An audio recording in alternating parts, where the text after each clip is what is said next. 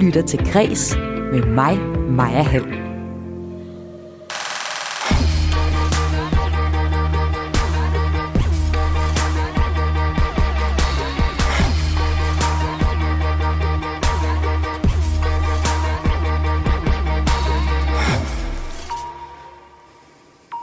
Den syriske musiker Omar Suleiman, der har givet adskillige koncerter i Danmark, er blevet tilbageholdt i Tyrkiet på grund af anklager om terrorpropaganda, fordi Tyrkiet mener, at han har forbindelser til Kurdistans arbejderparti P K K.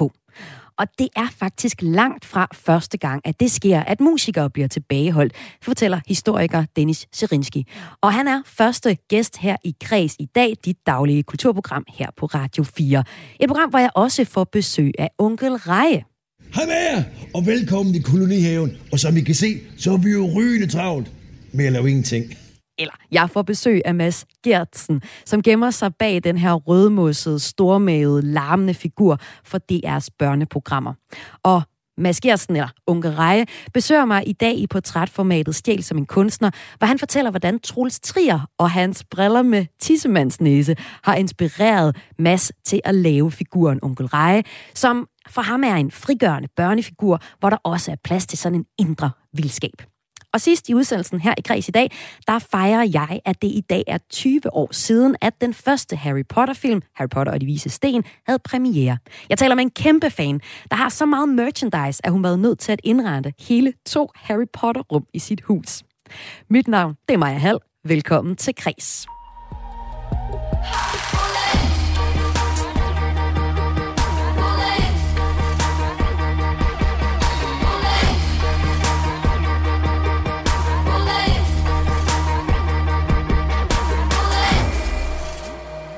Den populære syriske musiker Omar Suleiman, der giver adskillige koncerter i Danmark, blandt andet på Roskilde Festivaler på flere scener rundt i landet, er tilbageholdt for terrorklager i Tyrkiet.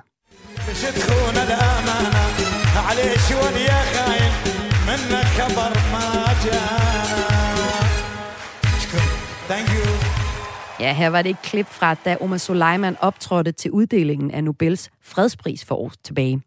Men Omar Suleiman er altså blevet tilbageholdt et døgn i Tyrkiet på anklager om terrorpropaganda, fordi Tyrkiet mener, at han har forbindelse til Kurdistans arbejderparti P K K, det skriver nyhedsbureauet A F P. Og det er helt normalt, at Tyrkiet tilbageholder kunstnere, de er bekymrede for, har tilknytning til P K K, som Tyrkiet siden midt firserne har ligget i hård konflikt med. Det kan min første gæst her i Kreds i dag fortælle, og det er dig, Dennis Serinski. Velkommen til. Mange tak. Du er historiker, og så er du også foredragsholder med speciale i blandt andet Tyrkiet. Dennis, Omar Suleiman giver koncerter i hele verden. Han har udgivet over halvtreds eller fem hundrede albums, og har hans mest sete video har næsten femoghalvfems millioner afspilninger. Han er en stor musiker. Hvorfor tror Tyrkiet, at Omar Suleiman har forbindelser til P K K? Det er, fordi Omar Suleiman har besøgt områder, eller angiveligvis har besøgt områder i det nordøstlige Syrien, som i dag er kontrolleret af den organisation, der hedder S D F, som står, som står for Syriens demokratiske kræfter. Det er dem, der er allieret med Vesten, inklusive Danmark, i kampen mod islamisk, islamisk stat I S, og S D F er øh, domineret af kurdiske grupper, som menes at have forbindelser til P K K, som øh, Tyrkiet har ligget i krig med siden nitten fireogfirs. Så det er altså ene og alene, fordi Omar Suleiman som musiker har besøgt et område. Øh, det er simpelthen derfor, at øh, Tyrkiet er bekymret for, at øh, han støtter P K K. Øh, det er musikernes manager, der selv fortæller, at øh, Suleiman blev afhørt, fordi han angiveligt altså rejste tilbage til et tyrkisk område, der blev kontrolleret af den her øh, gruppe. Og øh, her i starten af ugen kom det så frem, at han kun blev tilbageholdt en dag. Men historien, den har jo været i medierne verden over. Dennis, hvorfor er Tyrkiet så bekymret for, at én musiker har tilknytning til P K K? Fordi Tyrkiet i deres kamp mod P K K ikke kun har slået ned på P K K's våben og pengestrøm. For dem har det også handlet om musikere. Mm. De ved godt, at musik er meget, meget vigtigt. Musik er også et våben i sig selv. Øhm, altså, historisk så har P K K også selv satset meget på musik. Gennem musik har de øh, sunget nogle sange, der opfordrede folk til at støtte dem. Øhm, musik har generelt også spillet meget en stor rolle i Mellemøsten. Mm. Eksempelvis min mormor på enogfirs, hun er analfabet, hun kan ikke læse og skrive. Så hvis du gav hende en kurdisk øh, bog, så ville hun ikke, hun, hun ikke kunne læse den. Øh, men musik, det kan hun godt lytte med på, så musik appellerer også meget, meget bredt. Mm. Så historisk har man brugt, har forskellige oprørsgrupper i Mellemøsten brugt musik, simpelthen for det appellerer så bredt. Og Tyrkiet har siden midt-firserne ligget i en, ja, man vil sige, benhård konflikt med Kurdistans Arbejderparti, som de betragter som en terrorbevægelse. Kurdistans Arbejderparti kæmpede oprindeligt for løsrivelse og oprettelse af en selvstændig stat i det sydøstlige Tyrkiet. I dag kæmper de for selvbestemmelse og lige rettigheder. Og Kurdistans Arbejderparti er tæt forbundet med de største partier i den kurdiske del af Syrien, hvor Omar Suleiman kommer fra. Omar Suleiman, han er ellers sådan en bryllupsmusiker. Han spiller dabka, så der er sådan en dansevenlig form for musik, der traditionelt bliver spillet netop til bryllupper og andre festlige begivenheder i øh, Mellemøsten. Vi kan lige prøve at høre et nummer med ham. Hans mest kendte nummer, det er Varni Varni. Det er det, der har næsten femoghalvfems millioner afspilninger på YouTube.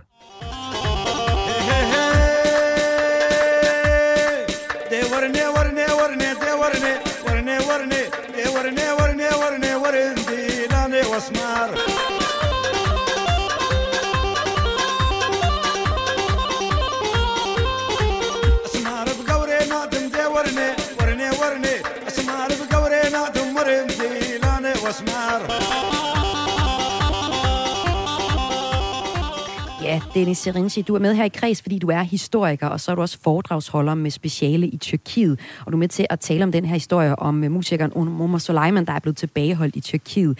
Øhm, den her sang, vi lige hørte her med Omar Suleiman, er, er den politisk?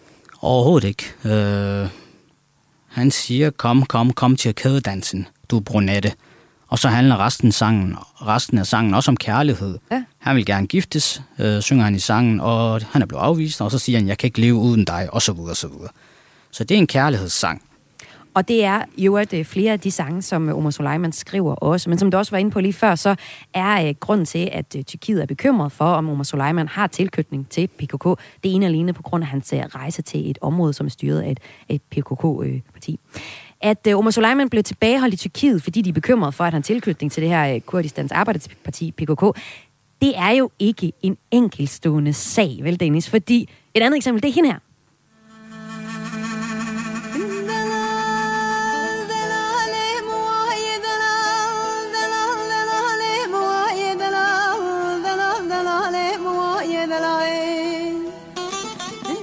Det vi hører her, det er en lille bid af Hozan Canê, der er tyskkurder med tysk statsborgerskab.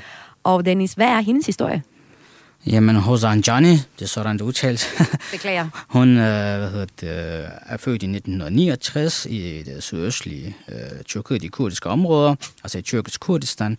Og øh, hun øh, flyttede så senere til Tyskland, efter at hun har sunget en øh, kurdisk sang, som myndighederne mente var til støtte for P K K. Så kom hun til Tyskland, hvor hun også gav koncerter til forskellige kurdiske arrangementer, inklusive et, hvor der var billeder af P K K's ledere osv. Uh, hun har også lavet musikvideoer til støtte for P K K osv. Og, og så var det, at hun skulle til Tyrkiet i en periode, hvor uh, Tyrkiet havde givet kurderne lidt flere indrømmelser. Mm. Så hun tog til Tyrkiet for at støtte det pro-kurdiske parti, men så begyndte Tyrkiet at slå ned på de kurdiske uh, uh, grupper, og så blev hun også anholdt, og så fik hun seks års fængsel for at støtte P K K, altså en, det, som Tyrkiet kalder en ulovlig terrororganisation. Og øh, så efter to-tre år i fængsel, så øh, blev hun så løsladt. Jeg mener stadigvæk, sagen kører, men hun brugte den her løsladelse til så at flytte tilbage til Tyskland, hvor hun jo havde statsborgerskab. Og det er jo altså et andet eksempel på, hvor ekstremt opmærksom Tyrkiet er på, hvad, deres, hvad musikere har af tilknytning til Arbejderpartiet P K K. Præcist. Og det er der jo så også flere eksempler på, kan jeg forstå af dig, Dennis Serinski. Der er mange eksempler på det. Ja. Dennis Serinski, historiker og foredragsholder med speciale i blandt andet Tyrkiet. Tak fordi du var med her i Kreds i dag. Selv tak. Og det er altså Kreds her på Radio fire, og Kreds er dit daglige kulturprogram her på kanalen. Og om lidt, der skal du møde en kæmpe Harry Potter-fan, og det skal du i anledning af tyve års jubilæet for den allerførste Harry Potter-film. Men inden da, der får jeg besøg af Onkel Reje. Du lytter til Kreds med mig, Maja Holm. Ja, yeah. Og ikke kun mig. For nu og de næste tredive minutter, der er hovedpersonen her i Kreds dig, Mads Geertsen. Velkommen til Kreds. Velkommen til, Mads. Ja, tak skal du have. Eller, du er jo egentlig bedre kendt som karakteren Onkel Reje for D R's børneunivers, Ramasjang. Hej med jer, og velkommen i kolonihaven. Og som I kan se, så er vi jo rygende travlt med at lave ingenting. Onkel Reje, jeg synes, du ser det sløj ud. Jamen, jeg har det fint. Nå. Nej, nej, Onkel Reje! Ad! Ad! Ad! Nej, det må jeg undskylde det der, men jeg har altså haft lidt kvalme her på det sidste. Men tror du ikke, du får kvalme, fordi du begynder at spise makrelgård hele tiden? Hvad mener du? Jamen, du spiser det jo med ske af bøtten, og halvdelen det er majonnæs. Nej, nej! Ej, Mads, jeg får simpelthen kvalme, hver gang jeg hører det her klip. Åh, oh, det er ulækkert. Men det her, det er jo altså din figur, Onkel Reje, sammen med Brille, hans... Ja, ved jeg ikke. Sidekick, kan man vel kalde ham? Det kan man godt kalde ham. Din stemme, den er så behagelig og blød, Mads. Hvad gør du, når du er Onkel Reje? Går du så lige en... Øh, ja, en... så gør jeg et eller andet med stemmen. Åh, ja. Ja. Og så bliver du den her milde og skøre og utrære figur, som Onkel Reje er. Mm. Og øh, nu er du så aktuel med et nyt liveshow heroppe til julen, der hedder Onkel Rejes julefis. Lad os lige høre lidt af det også. Så er der... Onkel Rejes julefis, og det bliver skide sjovt. Så er der Onkel Rejes julefis, og det bliver skide sjovt. Så er der Onkel Rejes julefis, og det bliver skide sjovt. Så er der Onkel Rejes julefis, og det bliver skide sjovt. Ja, og det man hører her, det er så lige en snemand, der i videoen bliver sprunget i luften. Jeps. Mads, i dag i Kreds, der skal vi tale om, hvem du har stjålet fra til at lave karakteren Onkel Reje. Mm. Og øh, der er blandt andet en helt særlig koncertoplevelse med Troels Trier, hvor han kravler rundt med tissemands næsebriller, som har været med til at forme figuren. Men øh, før vi skal have den historie, så skal vi lige have præsenteret dit alter ego, Onkel Reje, for de lyttere, som ikke måtte kende ham. Så Mads, jeg kunne godt tænke mig at høre med dine egne ord, hvem er Onkel Reje egentlig? Øh... Altså, hvis man skulle sige noget sådan meget sådan, hvad hedder det, vidt løftigt om, så, så er han jo en frihedskæmper. Øh, han er jo en, der sådan hele tiden øh, slår mod de, hvad hedder det, besnærende begrænsninger som livet og samfundet og alt det, der sådan, hvad kan man sige, kommer imod os. Øh, øh, slår han mod forhold til sådan at, at føle sig fri og bevægelig og... Øh, Og det kan være sig i sproget, det kan være sig i forhold til de grænser, vi nu har sådan vedtaget, hvad man må og ikke må. Og det kan også være sådan i forhold til sådan nogle ting, som man måske slet ikke tænker hører til i børneverdenen, men kønsroller og, øh, hvad hedder det, øh, normer, ja. Og de ting, dem har han jo så udfordret i forskellige serier. Der er blandt andet Onkel Reje og Børnenes Brevkasse, Onkel Rejes mm. Sørøvershow og Onkel Rejes Heavy Band. Hvis du skulle, du skulle beskrive Onkel Reje, hvordan, hvordan, hvordan klæder du dig ud, når du skal klæde dig ud som Onkel Reje? Jamen, det er faktisk meget forskelligt. Altså, Onkel Reje er også en mand på rejse, fordi den Onkel Reje, man møder i Børnenes Brevkasse, som var det første program, ja. øh, er jo en helt anden Onkel Reje end den, der findes i dag. Så det er jo en, en program, eller en, en figur, som udvikler sig sammen med programmerne. Øh, og at, øh, hvad kan man sige, han bliver faktisk ældre i takt med, programmerne også bliver ældre. Altså, øh, at han i brevkassen fremstår meget barnlig og, og hvad hedder det, ureflekteret. Øh, og lidt som et barn øh, med i en voksen krop, så er han jo i det program, vi lige har lavet nu, Onkel Rejes Fede Sommerferie, jo, øh, en meget, meget stor bevidsthed om, hvor han er øh, i samfundet. Han ved, at han hører til i bunden af samfundet. Han, han ved også, at han har stemt socialdemokratisk hele livet, og han nu er skuffet over dem, når han ikke kan få lov at komme på hospitalet, fordi han blev gravid. Øh, så han ved lige pludselig en hel masse ting, som han ikke vidste dengang, øh, vi startede med ham. Så han er jo en, der også hele tiden både øh, skifter udseende, men også skifter Øh, hvad hedder det, alder.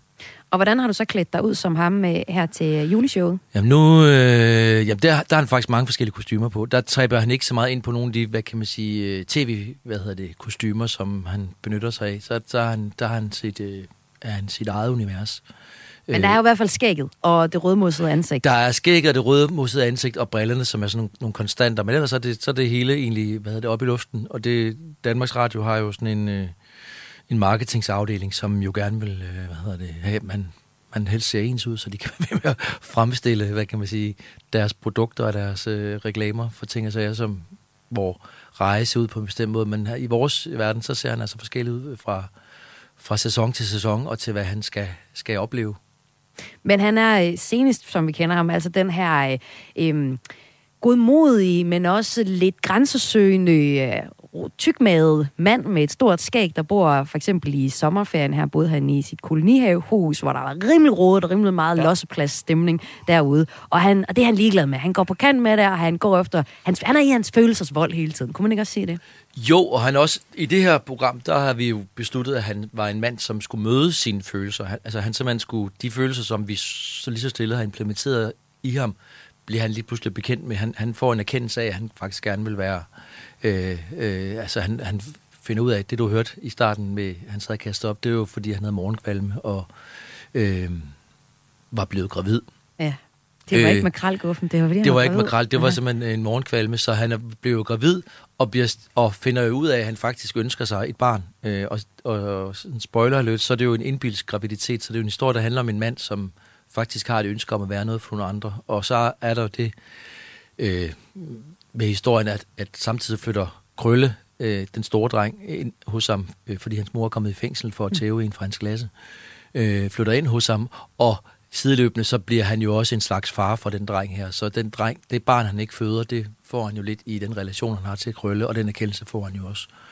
Øh, så det er også en, udover der er en, altså, hvad kan man sige, hele det værdimæssige øh, boksekamp, at hver program har sin egen lille, hvad kan man sige, observans omkring øh, verden og samfundet, så er det jo også en, en sådan opbyggelig historie om det at, at øh, erkende, hvem man er, og, og, og blive, hvad hedder det, dus med ens øh, eget indre liv. Og du beskriver jo i virkeligheden også grunden til, at øh, Onkel Reje er blevet populær for både børn og voksne, fordi der er flere lag i øh, mange af jeres øh, seneste udsendelser i hvert fald. Udover Onkel Reje, så er der også børn med i programmerne, og så er der også skuespiller Brian Lykke, der har lidt forskellige roller. Mm. Blandt andet karakteren Brille, ja. selvom man ikke har briller på. Ja. Karakteren Mormor eller skurken doktor John, der laver børn om til skønhedsprodukter. Ja. Og øh, Mads, så er der også en særlig tone i dine programmer. Øh, vi kan lige prøve at høre Onkel Rejes sørøvershow, og så jeg godt tænke mig, at, at du beskriver stemningen i det her indslag. Hej, Onkel Reje, der sker noget forfærdeligt. Min storbror er sig fanget af en mand med høj hat og bar mave. Åh, åh, det bliver hans far og mor nok ikke særlig glad for at høre. Han skal komme hjem før aftensmad, ellers så bliver min mor sur. Bare rolig. Vi skal nok befri din store bror inden aftensmaden. Tak, Onkel Reje. Det lyder godt nok som doktor John. Ja, han er den eneste, jeg kender, der går med bar mave og høj hat. Ja, og som fanger børn. Ja, og koger dem om til skønhedsprodukter. Brille, hvad er det nu et skønhedsprodukt, det er? Jamen, det er sådan noget som creme og shampoo. Jeg tænker, det giver skønhed. Ja.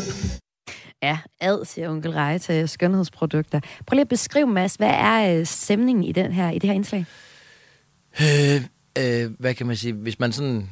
Nu sidder jeg jo og hører det for første gang i mange år, ja. men, men det, det tydelige er jo, at ideen er, at jeg hører sig sige, at børns liv er, består af en masse små ting, som er store dramaer. Så, øh, så det banale i, at man skal komme hjem inden aftensmad, bliver jo samtidig også til en kidnapning, som er, er liv og død. Så det er jo det, der øh, det dobbelte i den t- information, vi har her, det er jo, at, at barnet øh, er bekymret, fordi en storbror er blevet taget til fange, men man skal være hjemme inden aftensmad. Så det er jo det der med, at hvad handler det om det her? Er det, er det, er det, er det hvad hedder det, at man er ved at komme for sent hjem fra en lejeaftale, eller mm. er det, at man rent faktisk er blevet taget til fange? Og det er jo det, der er det fantastiske ved børnenes liv, det er jo at, at, at tabe ind på og være en del af. Mm. Jeg er selv en hel del unger. Det er jo, at, at, at der er så mange, hvad kan man sige, store dramaer i det små, og hvis man, hvis man holder øje og kigger, så, så er det jo et, hvad er det, en guldgruppe af, af historier og observeringer. Du har faktisk gratis inspiration øh, lige derhjemme. Ja, og så også, øh, altså nu er jeg jo selv, hvad kan man sige, jeg synes, jeg er mine hvad hedder det, talenter, det er jo så at være barnlig, mm. øh, og, og selv at kunne forestille mig verden øh, ud fra sådan en, øh, hvad hedder det, øh, blåøjet, eller øh, øh, som om man ser den første gang. Øh, Mm. Så, så øh, men det, det, det et eller andet sted, så er det jo sjovt nok, fordi det er ikke, fordi det er vildt sjovt, det man hørte, men, men det rammer egentlig meget godt det der med, at, at der, der ligger flere lag, der er både barnets lag, og så er der også det, det, det, det så også kunne handle om, øh, som er, det, er nogle af de større, sådan, svære ting i livet også, at altså, når det handler om skønhedsprodukter, så handler det jo lige pludselig også om noget omkring sådan nogle idealer, som man mm. som barn og, og også som voksen bliver præsenteret for, som man jo Øh, hvad hedder det, må jo, hvad kan man sige, øh, give børnene en ramme og forstå det i, og, og, og også stille spørgsmålstegn til, hvad skønhed er. Øh, øh. Og det er jo sjovt, fordi skønhedsprodukter bliver jo lavet af, måske ikke af børn, men så også tit af, af dyr, ja. som vi også holder af. Mm. Så, øh, Så, så, så, så, så det, for os er det jo, eller for mig, er det jo meget det der med at finde, finde en masse, hvad hedder det, kilder til historien, og en masse, hvad hedder det, altså ligesom det banale med et løg, der har mange lag, men mm. det er sjovt at pille det fra hinanden, og så se, hvad det egentlig øh, har at sige, i stedet for, at, at altså, man måske bare præsenterer en brud og en lakridspibe, og så siger man, så er det for børn. Der skal være noget mere i det også, ja. Ja, det synes jeg. Og, øh, og Mads, det var så Onkel Reje og stemningen. Og inden vi lige kommer til, hvordan øh, Onkel Reje-figuren er blevet inspireret af Troels Trier og den her tissemands brille, glæder mig rigtig meget til, øh, så skal jeg også lige høre om noget om det æstetiske udtryk, for det betyder altså også en del, for mig i hvert fald, når jeg ser Onkel Reje-showsene. Mm. Øh, for eksempel det her Sørå-show, vi lige øh, hørte en bid af, det er meget tydeligt animeret, sådan ekstremt animeret, med sådan en fake baggrund, der er noget vand og en båd. Øh, også i din øh, seneste serie, Onkel Rejes fede sommerferie, der er det også en animeret kolonihave, I sidder i. Det er kun badekarret, for eksempel, som er gennemgående, som er et rigtigt badekar, men det er ligesom indsat scenografi. Altså, jeg gætter på, at I optager simpelthen foran en green screen. Jeps. Hvorfor skal det være den her lidt kiksede æstetik, vil nogen kalde det? Øh, altså, det er jo... billigt. Det er jo skide dyrt, i virkeligheden. Okay. Øh, eller det er skide dyrt i forhold til de budgetter, som man har til at lave børnefjernsyn med, så vi har jo, vi har jo opfundet en, en måde at lave fjernsyn på, som nok ikke andre. Altså, der er, alle bruger green screen, men vi er jo et lille bitte, meget, meget lille bitte hold af, mm. af gamle venner, og vi er jo måske i virkeligheden fem seks stykker, der, der arbejder på det her program, øh, og har alle mulige hatte på. Øh, så, så, hvad kan man sige, det er i virkeligheden det forhånden, øh, forhåndenværende sømsprincip, eller hvad det nu hedder, øh, vi opererer med, så, så, så vi kigger i pengepunkten, og så ser vi, hvor, hvor langt kan vi komme væk fra virkeligheden, eller hvor meget kan vi selv få lov at bestemme øh, virkeligheden. Fordi lige meget, hvordan man vender drejet i forhold til at fjernsyn, så skal man ikke køre ret langt i en bil med et kamerahold, for man også bruger en masse penge. Og så kunne man så vælge ud at køre, køre ud i en kolonihave, men så ville det være super svært at lave eksplosioner og U F O-landinger og alt muligt andet. Så, så, så vi, vi prøver sådan at, ud fra et princip om, at vi vil gerne øh, kunne, kunne manøvrere frit, i, altså lave en verden, hvor vi kan, hvor vi kan bevæge os frit i, øh, for så vidt muligt, øh, inden for den, hvad kan man sige, økonomiske rammer. Så er det, så, så er det jo så også, altså jeg synes jo, at øh, hvis man kigger på brevkassen frem til nu, så er det jo samme budget, vi har lavet det for stort set. Ej, vi har nok fået lidt flere penge efterhånden, men så er det jo også noget, vi har forsøgt at dygtiggøre os i, så vi bliver mere og mere, hvad hedder det, det bliver mere og mere, hvad hedder det, øh, altså nu brugte ordet kik, kikset, øh, men mindre og mindre kikset. Vi kan mere og mere med det, ikke? Og øh, Mads Geertsen, du er, har den her figur, øh, Onkel Reje, som vi også taler om i dag her i Gris øh, på Radio fire. Mads, du er egentlig uddannet ved Københavns Mode- og Designskole. Øh, du arbejder så i dag som skuespiller, musiker og tv-vært. Og musiker er ret lidt sjov fun fact om dig. Du har jo faktisk øh, spillet rigtig meget musik, og øh, var også med om kapløbet for en øh, Danish Music Awards i øh, treoghalvfems, hvor øh, Dizzy Lizzy vandt. En lille ekstra ting, du også kan. Ja, det, hed, det var nok D M i rock, hed det. Nej, D M i rock. Ja, så det var, ja. Lidt en, det var, sådan, det det var, var faktisk lidt mere sporty end uh, Danish Music Award. Ja. Det var simpelthen en, en decideret musikkonkurrence, ja. der, der fandtes dengang. Nu er du så allerbedst kendt for øh, Onkel Reje-figuren, selvom du også har lavet forskellige andre jobs. Man har for eksempel set dig i Flemmings Helte på D R et, og også satireprogrammet Bonjour og Goddag på D R to. Mm. Men nu skal vi tale om, hvem du har stjålet fra. Fordi øh, her i dit daglige kulturprogram, Kreds på Radio fire, der har jeg besøgt dig, Mads Geertsen, i portrætserien Stjæl som en kunstner.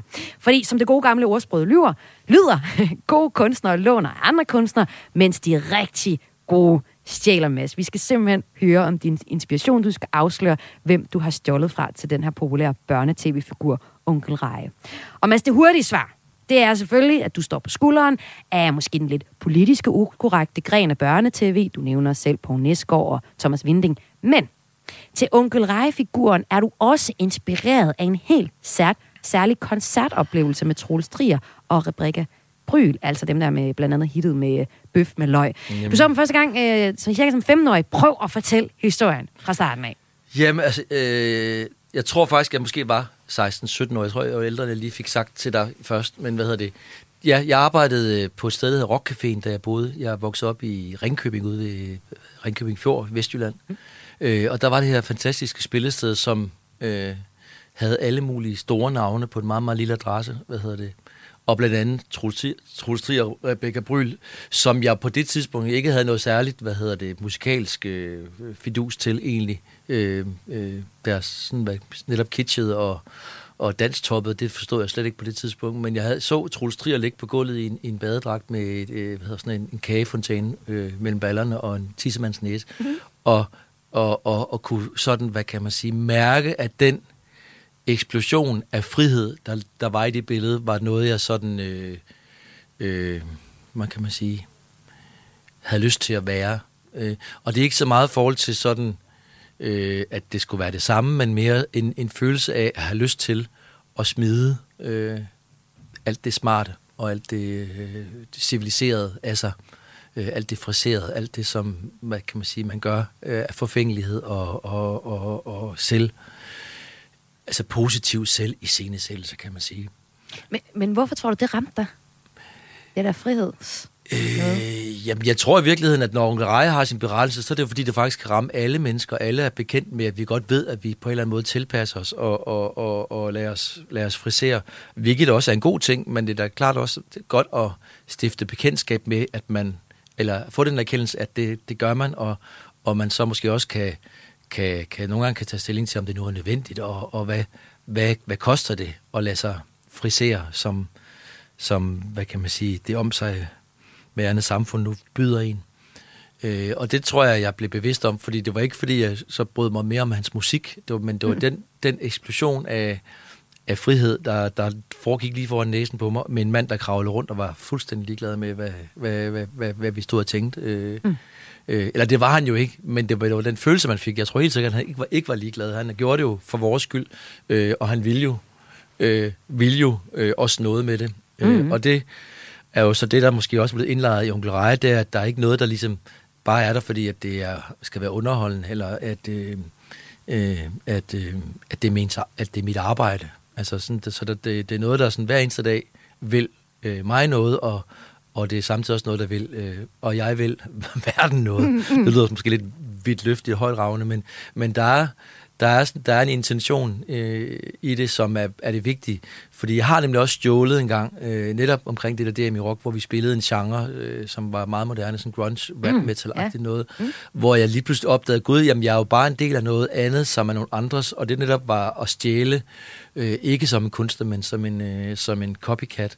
Øh, og, og det var ikke sjovt. Altså, det, da jeg opdagede det, og, og da det sådan havde, øh, da den fæs ind, tænkte, gud ja, det her, det er ikke mit, det her, det er ikke mig, det er slet ikke mig, jeg foregiver at være noget, jeg slet ikke er. Mm. Øh, så blev jeg sådan helt flov ved det bagefter, og, og måtte, hvad hedder det, lægge det sådan helt fremme. Ja. Øh, og, og, og, og det er ikke, fordi andre folk skal være på den måde, det var bare mig, der opdagede, gud, jamen jeg er noget helt andet i virkeligheden. Jeg, og, og så, den erkendelse gjorde jo så, at jeg satte i gang med at finde ud af, hvad jeg, jeg så var, ja. øh, og hvad jeg så skulle lave, ikke? Og, det, og det, den slags oplevelser er måske også meget gode en gang imellem, at gøre noget, man ikke skal være, altså stifte bekendtskab med, med nogle wrongs, øh, og gå ud og, og, og gøre det forkerte. Øh, øh.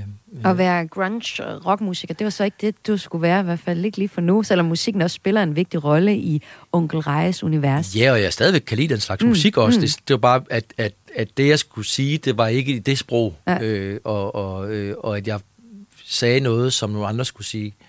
Og hvis vi nu lige skal tage uh, Troels Trier og Rebekka Brüel og vende tilbage til dem, fordi selvom du ikke var, er jo ikke kæmpe fans af dem, så har de alligevel givet dig, givet dig noget, du har taget med uh, videre. Og Troels Trier, han er jo den her danske mus- multikunstner, blandt andet uh, kendt som en del af kunstnerkollektivet Røde Mor. Mm. Han giftede sig så med Rebekka Brüel, og hvis vi lige runder hende, så startede hun jo som ganske ung som stripper eller go-go-danser, hvorefter hun så gik ind i musikbranchen og sang kor for blandt andet Savage Rose og Gasoline, mm. og i treoghalvfjerds, der dannede hun sammen med tvillingesøsteren Sanne Brüel det politiske Aalborg-band Jomfru Ane-band. Så som du også siger, så spiller det en rolle for dem begge to, at det er gakket det, de laver, men de har også noget politik, og de vil også rigtig gerne rykke med noget. Altså sammen så dannede de en duo, som de, ja, de selv har kaldt venstrefløjens svar på sushi og leve. Ja, selvfølgelig. Ja, og det startede faktisk som et eksperiment, øh, ja. men det blev hurtigt store, særligt med nummeret Bøf med løg, og det bliver vi nødt til lige at høre lidt af, ikke? Altså, det kommer her. Troels Trier og Rebekka Brüels Bøf med løg. Bare en lille smule af det, ikke? Mm. Har du så på mig, spurgte, hvad dagens ret i dag? Og du svarede med de ord, de var så sukker, da du sagde bøf, bøf med løg. Med kartofler og med spejlæg og med sovs og syltetøj. Bøf, bøf med løg.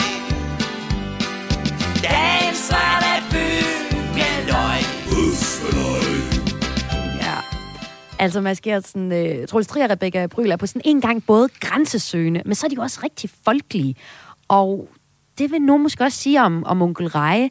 Men Mads, er den der kombination egentlig noget, du bevidst prøver at ramme? Altså kombinationen af at være grænsesøgende og så også ret folkelig? Ja, det kan man egentlig godt sige, at, øh, fordi det er noget, jeg valg, har, eller har valgt, noget, jeg har lært at sætte pris på. Jeg kommer fra sådan, nok, sådan et kulturradikalt hjem, hvor min far er arkitekt, og vi har i hvert fald helt sikkert haft mere end en pH-lampe i vores hjem, og, mm. og, og har hørt øh, jazzmusik på, på gramofonen derhjemme som barn. Øh, så mit oprør har jo været øh, faktisk at, at finde smag i sådan noget danstop og, og hvad kan man sige, kitsch. Mm.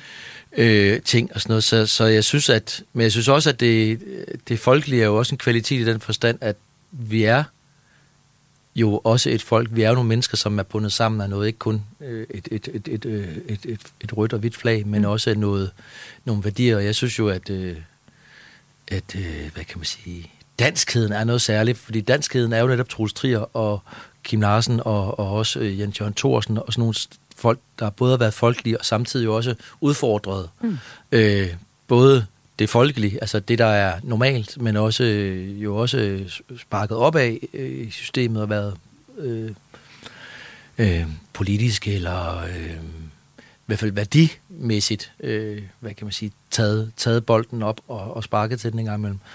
Så, så det, og det tror jeg er helt særligt for, for Danmark, og, og, og når, når når der bliver diskuteret danskhed, og man sådan lidt tager afstand fra det i, i nogle kredse, så bliver jeg jo lidt ked af, at, at man ikke nogle gange er bedre til at definere øh, danskheden som positiv, og ikke bare som frikadeller og bøf med løg, som mm. jo her er en form for pastiche. Mm. Men, men at der er også noget særligt dansk, som Reje taber ind på, og derfor er vi også meget øh, hurtigt til at nogle gange kippe med dannebrugsflaget og, og tage det op, altså sige, at vi er fra Danmark og sådan mm. nogle ting, fordi at, at vi også forsøger at prøve at sige, jamen det her, det er jo faktisk rigtig dansk, og det er noget helt særligt, der ikke, det, det er umuligt at sende Onkel Rejes programmer til udlandet, fordi det simpelthen ikke, hvad kan man sige, de, de har simpelthen ikke åben for den kanal. Okay. okay. Øh, men, øh. men det er jo rigtigt, det du siger, altså forskere, blandt andet forskere i børnekultur, Beth Juncker, har peget på, at vi i Norden har en særlig tradition for børnekultur, der sætter fokus på et frigørende børnesyn også, mm. som egentlig kan spore sådan helt tilbage til Astrid Lindgrens øh, Pippi og Emil, ja. men øh, også kan læses i karakterer som Motormille fra Ramasjang og også Onkel Reje, som også finder på,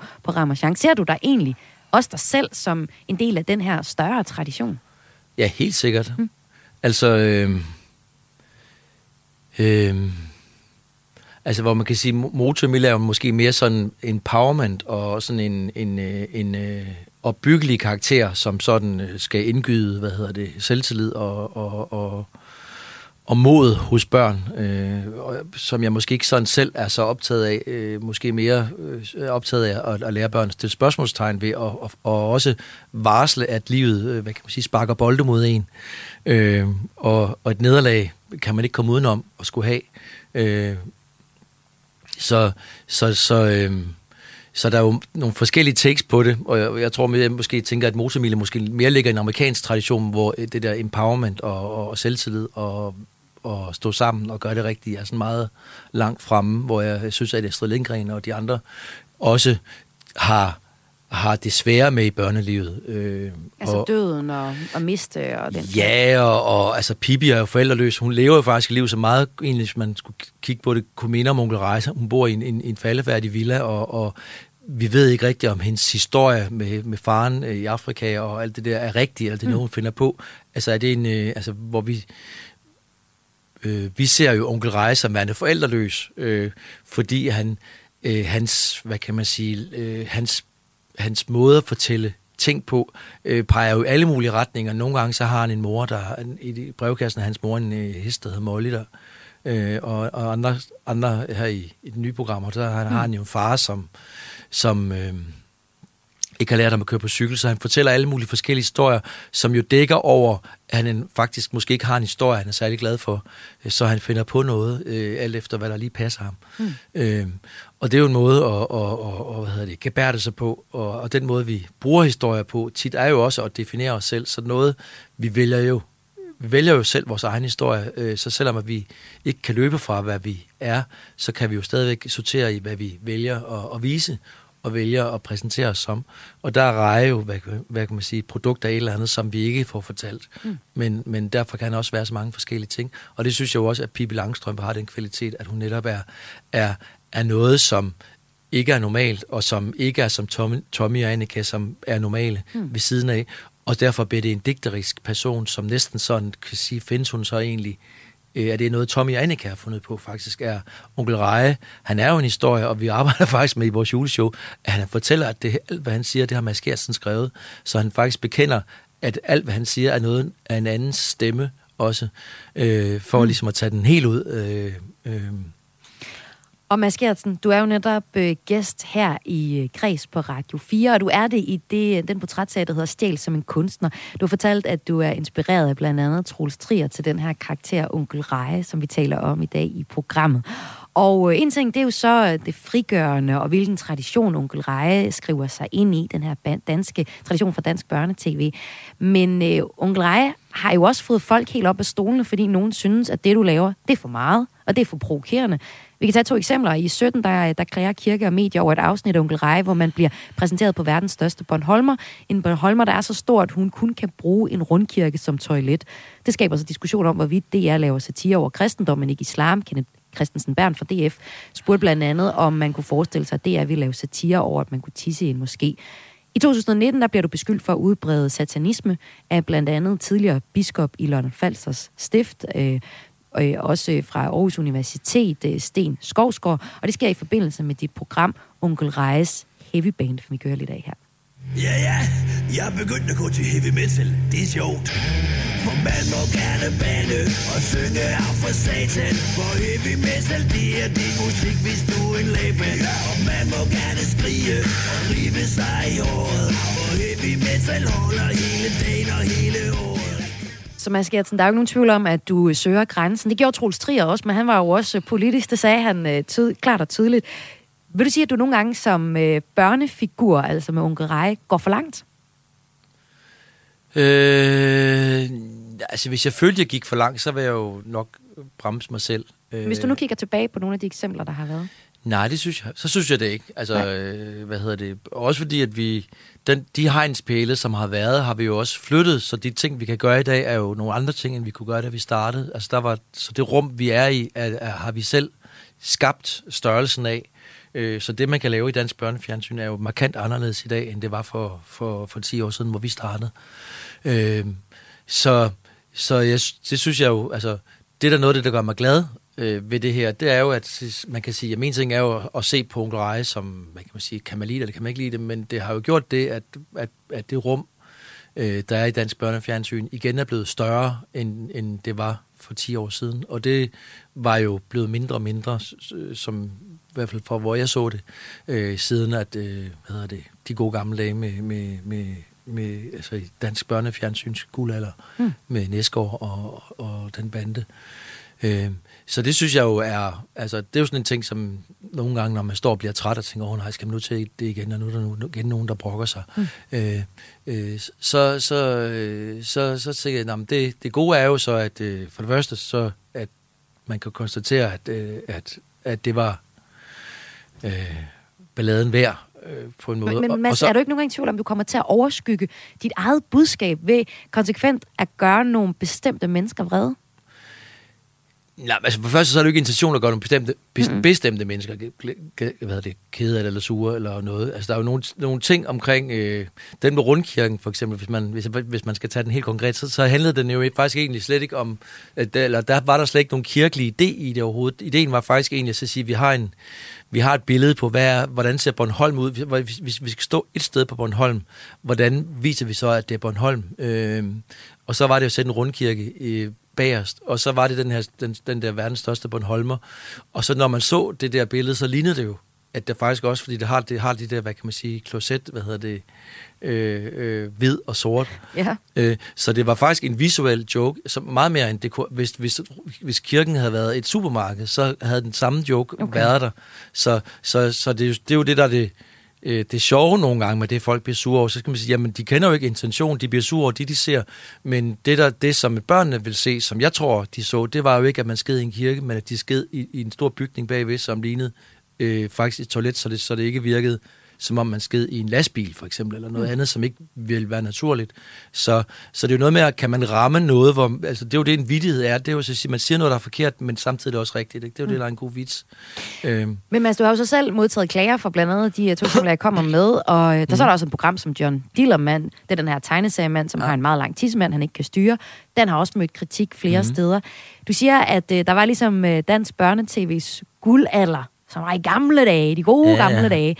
Er vi som modtagere eller forældre blevet for sarte i dag, synes du? Nej, det ty- jeg, jeg synes faktisk, at det, er, at det hele er swell og super godt, fordi de fleste mennesker er jo glade for, at det er sådan. Der er jo klart, at der er nogen, der, hvad kan man sige, der er også nogen, der klager over, hvis vejrverden er for tynd, eller der er nogen, der klager over, hvad hedder det, øh, at de spiller det forkerte musik til, eller altså, der, folk klager over alt muligt. Det er bare ikke alt, der ligesom er lige sjovt at skrive om. Så mine shitstorms har jo nogle gange været utrolig små, men der er blevet skrevet utrolig meget om det. Mm. Så, så altså, at, at der er en biskop et eller andet sted, der er sur over noget, øh, er jo ikke en særlig stor ting, faktisk. Altså i forhold til, hvor meget, altså hvis, du, hvis man så fulgte med i den debat, der var efterfølgende, så var folk jo rigtig glade for, at der var det her rum.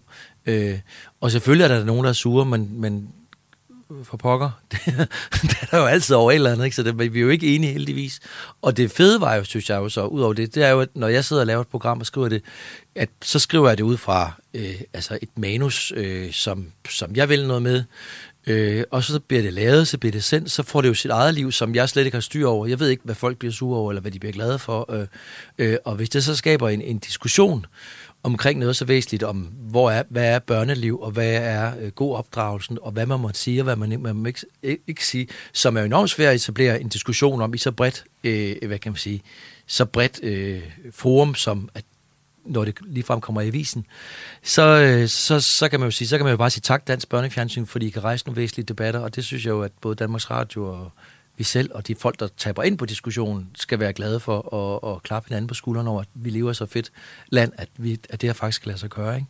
Og Mads, nu vil jeg sige tusind tak til dig. Tusind tak til dig, Mads Geertsen, altså også kendt som karakteren Onkel Reje, for at være med her i Kreds i dag på Radio fire.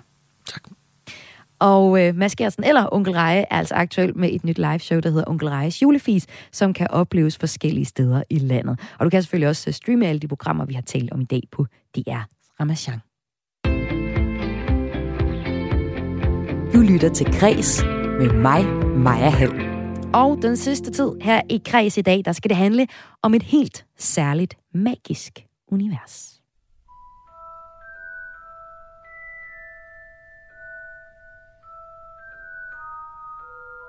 I dag er det præcis tyve år siden den første film om Harry, Ron og Hermione og deres oplevelser på Hogwarts skole for heksekunst og troldmandskab rullede over biograflærredet og tog danskerne med storm. Harry Potter og de Vise Sten, som filmen hedder, solgte ifølge Kino punktum d k otte hundrede og nioghalvtreds tusind billetter i de danske biografer.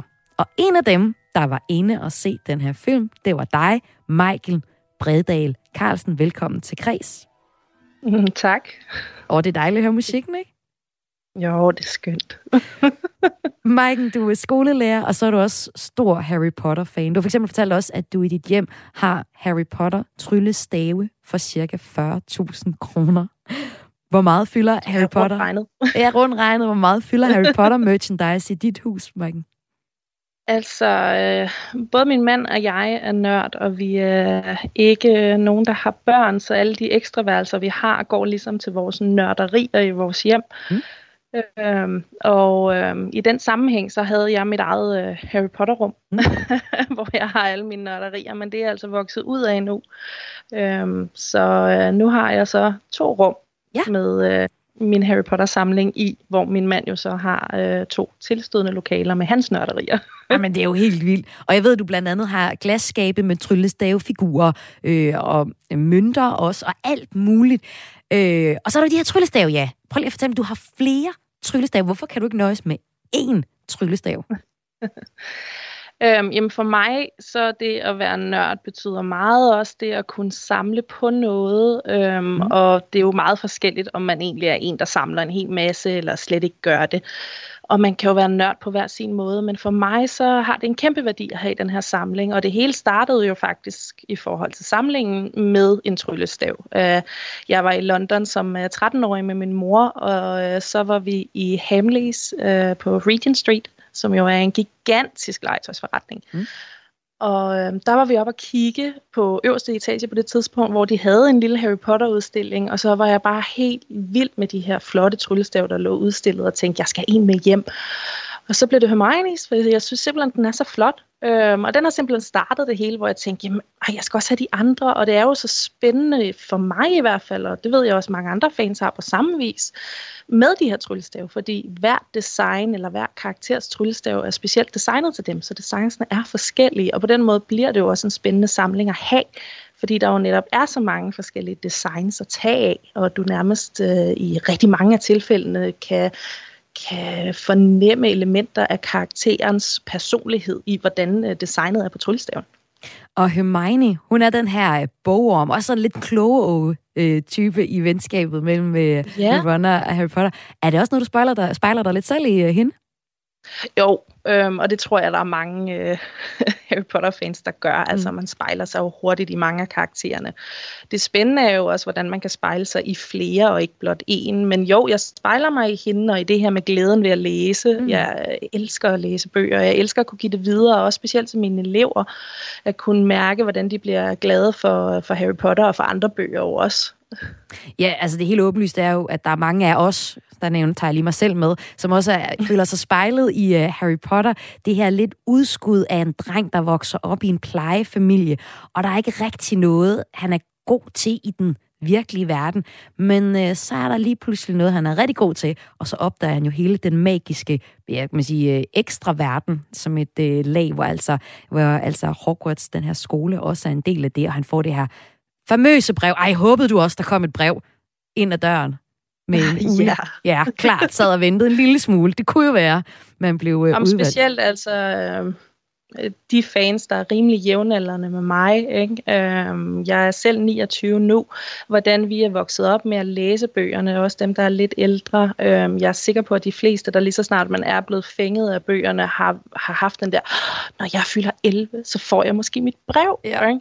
Den, den har bare ligget så dybt, fordi øh, universet jo simpelthen bare har betydet så meget. Også hele den her enorme spænding, der er i, at jo, den hverdag, vi selv kender, bliver beskrevet, men er sådan en lille del, fordi inde bagved ligger der hele den her verden, vi, vi almindelige eller mugglere ikke kender til, øhm, og som jo bare bliver åbenbaret for os igennem bøgerne, også igennem filmen, igennem Harrys øjne, fordi han jo ligesom også er fuldstændig ukendt over for det her univers og bliver introduceret til det.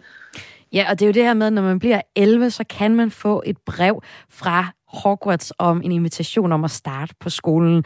Og det er jo det, som vi begge to har siddet så en lille smule håbet på. Det kunne jo være, det skete, og nogen opdagede, at man i virkeligheden var, havde et kæmpe magisk talent.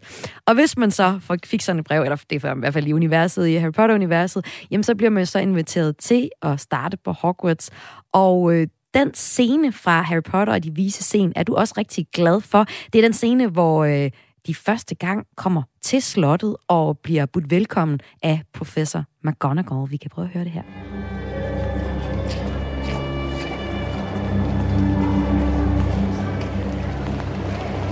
Welcome to Hogwarts. Now, in a few moments you will pass through these doors and join your classmates, but before you can take your seats, you must be sorted into your houses. They are Gryffindor, Hufflepuff, Ravenclaw, and Slytherin. Now, while you're here, your house will be like your family. Oha. Hvad er der helt særligt ved den her scene for dig? Øh, jamen altså, der er et eller andet helt magisk også ved, at hun står her og opramser de her huse, som hun selv siger, når I er her, så bliver det her hus jeres familie. Det er jo også noget fremmed for os herhjemme i Danmark, det her med en form for kostskole, altså noget, et sted, du bor på øhm, stort set hele skoleåret, og jo kun kommer hjem til din egen familie i, i ferieugerne. Øhm, så på den måde er der jo også noget sådan lidt ekstra magisk lag af noget, der er utrolig ukendt, men fascinerende, øhm, i det, at de jo rent faktisk bor der, og at deres kolleger på den måde kan om, omtales som et hjem for dem, mm. et sådan et andet hjem. Øhm, og de fællesskaber, de får igennem det, og så er det også bare den ekstra ting, at Maggie Smith er jo en formidabel skuespiller, altså, og Mm. hun gør bare noget helt fantastisk i øh, også hendes øh, valg af den her lidt, øh, lidt milde skotske accent i den måde, hun øh, portrætterer McGonagall på. Øhm, og så den måde, hun kan sige kollegiernes navne på. Altså, det er jo sådan, at det nærmest kribler ned ad ryggen, ikke? Øh, det jo, kan jeg, et eller andet helt fantastisk. Jo, og jeg synes også, at, øh, at man bare i hendes stemme kan høre, at hun er, hun er venlig, men også meget bestemt, ikke? Jo, du kan mærke, at det her, det er en øh, underviser, du skal tage alvorligt, ja. Og du skal lytte til hende, når hun siger noget. Hvad enten om det er vigtig information, eller om det er øh, lidt øh, udskældt for dårlig adfærd. Ikke? Og det har du ikke lyst til at stå over for, fordi det her er en meget bestemt dame. I alt så er der lavet otte film om Harry Potter-universet, og filmen er baseret på syv bøger skrevet altså af den britiske forfatterinde J K. Rowling. Både film og bøger er blevet kæmpe succeser verden over. Bøgerne har solgt over fem hundrede millioner eksemplarer, oversat til flere end firs sprog. Og den ottende og sidste film i serien Harry Potter og Dødsregalierne del to indtjente i elleve mere end en komma tre milliarder dollars i U S A alene. Maiken Bredal Carlsen, du er en af de mange Harry Potter-fans verden over. Hvad er det, du synes, at Harry Potter-universet kan?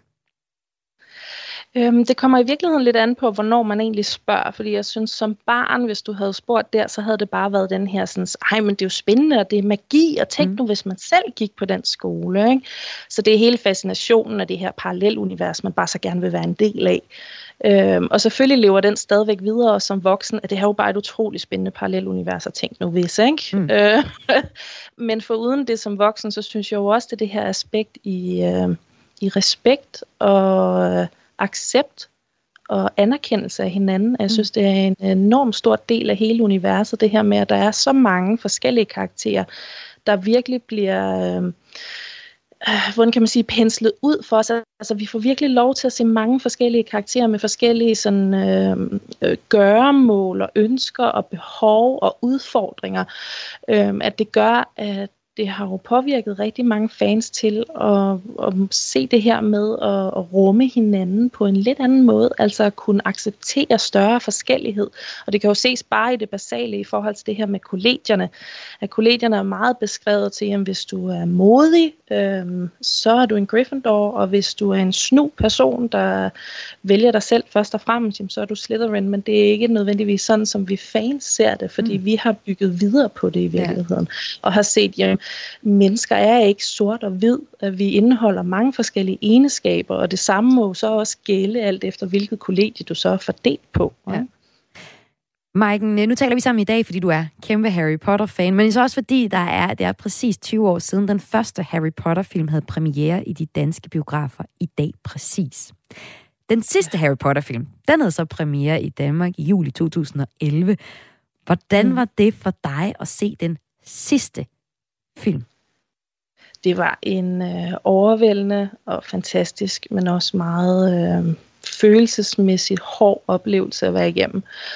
Øhm, fordi man jo sidder derinde og ved godt, når man går ind til den her film, det er den sidste, og nu er det slut. Ikke? Mm. Øhm, jeg kan selvfølgelig ikke tale om, hvad de får, eller hvad J K. Rowling får og sjove idéer i fremtiden, men altså, den bogserie, den sluttede der, og filmserien sluttede der. Ikke? Så du vidste jo fra starten af, at nu gik du ind til afslutningen, og det, det var en uh, meget blandet oplevelse. Ja. Så bare da logoet, Warner Brothers logoet, dukker op i starten, øhm, så sad jeg, og det kunne jeg fornemme, at der var flere i den her fyldte biograf i midnatspremieren, der også gjorde. Vi sad og græd, mm. fordi det var sidste gang, at vi skulle høre musikken tone op, og vi skulle se Warner Brothers logoet i forhold til Harry Potter-filmene dukke op, og øh, filmtitlen dukke op, og det var sådan en, nu er vi i gang, nu kan vi ikke komme tilbage, nu skal det slutte. Ja. Øhm, og da det så også slutter af, og, og, og rulleteksterne begynder at rulle, var jeg færdig igen. Jeg øh, hylede nærmest. Jeg kunne slet ikke være i det, og det var overvældende, for jeg havde ikke regnet med, at jeg ville reagere så voldsomt. Øhm, men det var også en helt speciel stemning inde i biografen, fordi du kunne mærke det fra alle de andre filmgængere, ja. Derinde, at der var den her stilhed, fordi man prøver at kvæle sin gråd. Maiken Bredal Carlsen, tusind tak, fordi du var med i Kreds i dag her på Radio fire. Tak, fordi I kontaktede. Og øh, Kreds er næsten færdig for i dag. Jeg har bare lige en enkelt ting, inden jeg runder udsendelsen. Jeg kommer med en øh, beklagelse fra i går. For i slutningen af programmet i går, der talte jeg med en tidligere side ni-pige, Sasha Luisa Sprange, om hendes oplevelser med at være transkønnet side ni-pige. Mod slutningen af interviewet drager hun en sammenhæng mellem at være side ni-pige og senere ende i prostitution. Den påstand fik vi ikke spurgt til belægget for, og vi beklager derfor, at den blev bragt. Vi har rakt ud til Ekstrabladet og givet dem muligheden for at komme til ord, men de har ikke ønsket at kommentere på uddokumenterede påstande. Programmet er færdigt for i dag, og det blev tilrettelagt af Lene Grønborg Poulsen, Toke Gribing og Søren Berggren Toft.